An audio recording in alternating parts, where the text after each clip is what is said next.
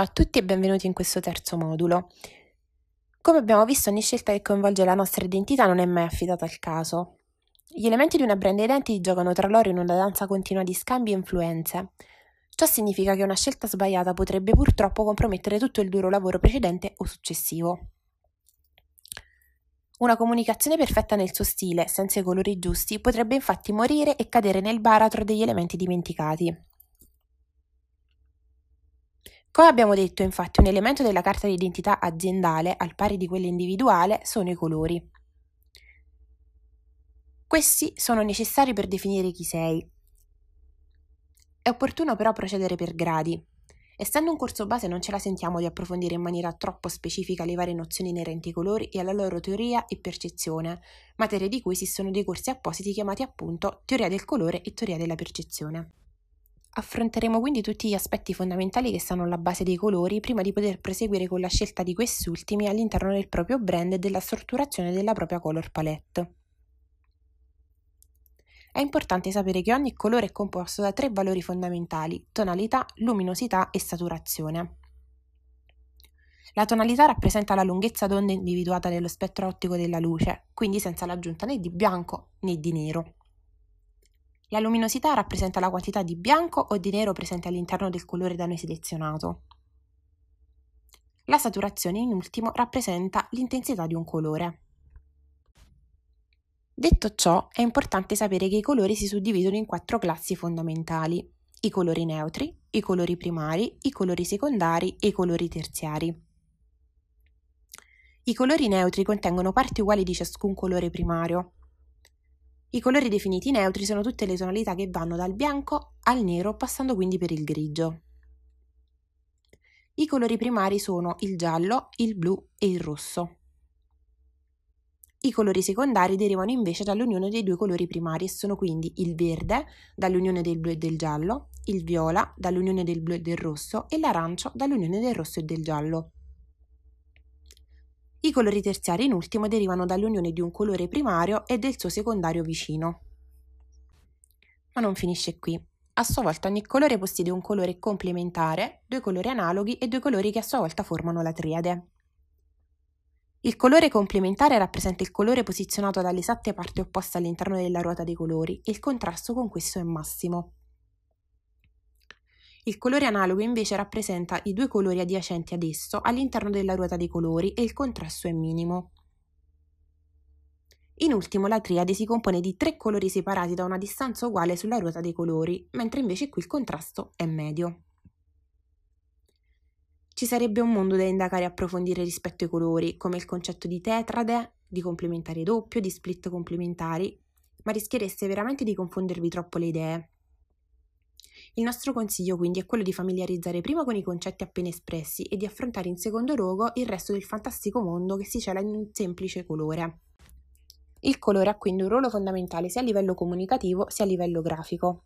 Questo perché ogni scelta cromatica ha un significato ben preciso e inevitabilmente la nostra mente le associa a sensazioni e messaggi ben definiti.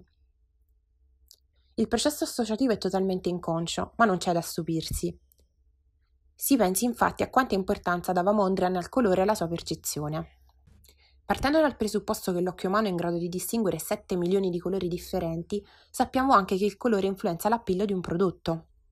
Vediamo ora insieme la sensazione e il significato che ogni colore fa scaturire nella nostra mente. Bianco. Le sensazioni sono purezza, semplicità, verità e fiducia. I settori di utilizzo sono moda, sanità, volontariato e tecnologia. I settori in cui non è utilizzato sono il food e la finanza. Giallo. Le sensazioni sono ottimismo, energia, attenzione e creatività. I settori di utilizzo sono cibo, sport, viaggi, energia. I settori in cui non è utilizzato sono moda e tecnologia. Arancione. Le sensazioni sono amicizia, felicità, calore, spontaneità. I settori di utilizzo sono cibo, sport, trasporti, innovazione e banche. I settori in cui non è utilizzato è la moda. Rosso. Le sensazioni sono passione, amore, rabbia, provocazione. Settori di utilizzo sono cibo, sport, intrattenimento e il settore giovanile. Il settore in cui non è utilizzato è quello dei bambini. Rosa. Le sensazioni sono tenerezza, premura, femminilità e cura. I settori in cui sono utilizzati è prodotti per bambini, moda, dolci e trucco. I settori in cui non è utilizzato sono tecnologia, sanità e il settore farmaceutico. Viola.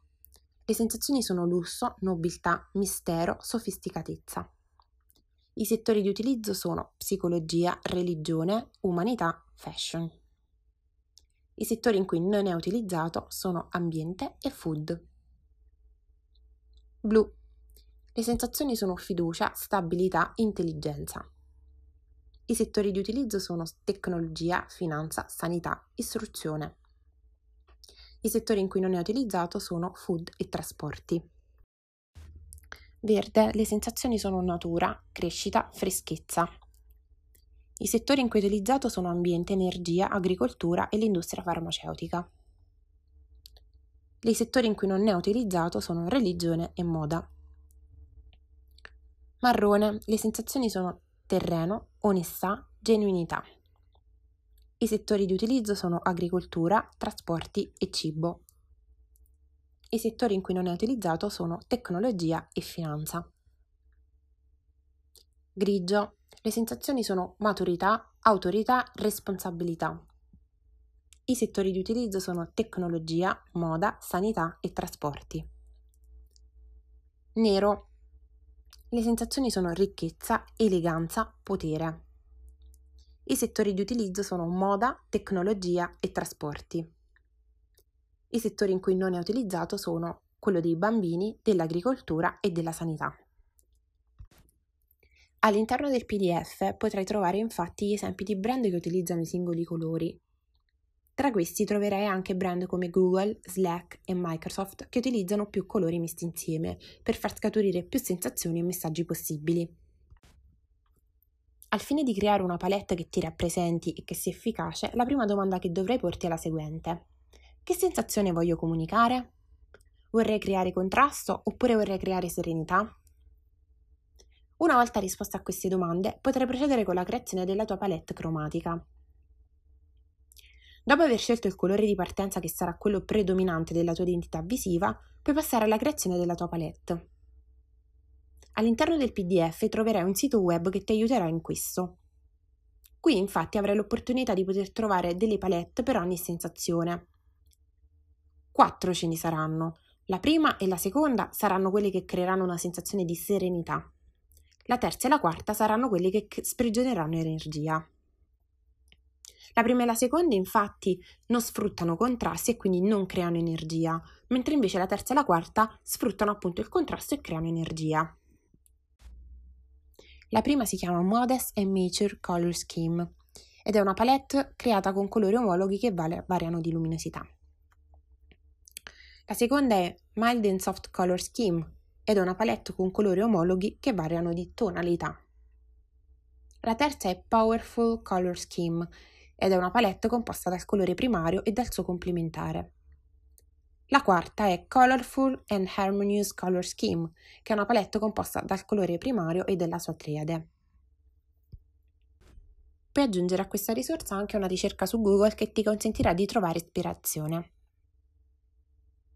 Dopo ciò sei pronto a passare all'azione mettendo insieme tutte queste informazioni e svolgendo l'esercitazione per delineare la tua palette cromatica.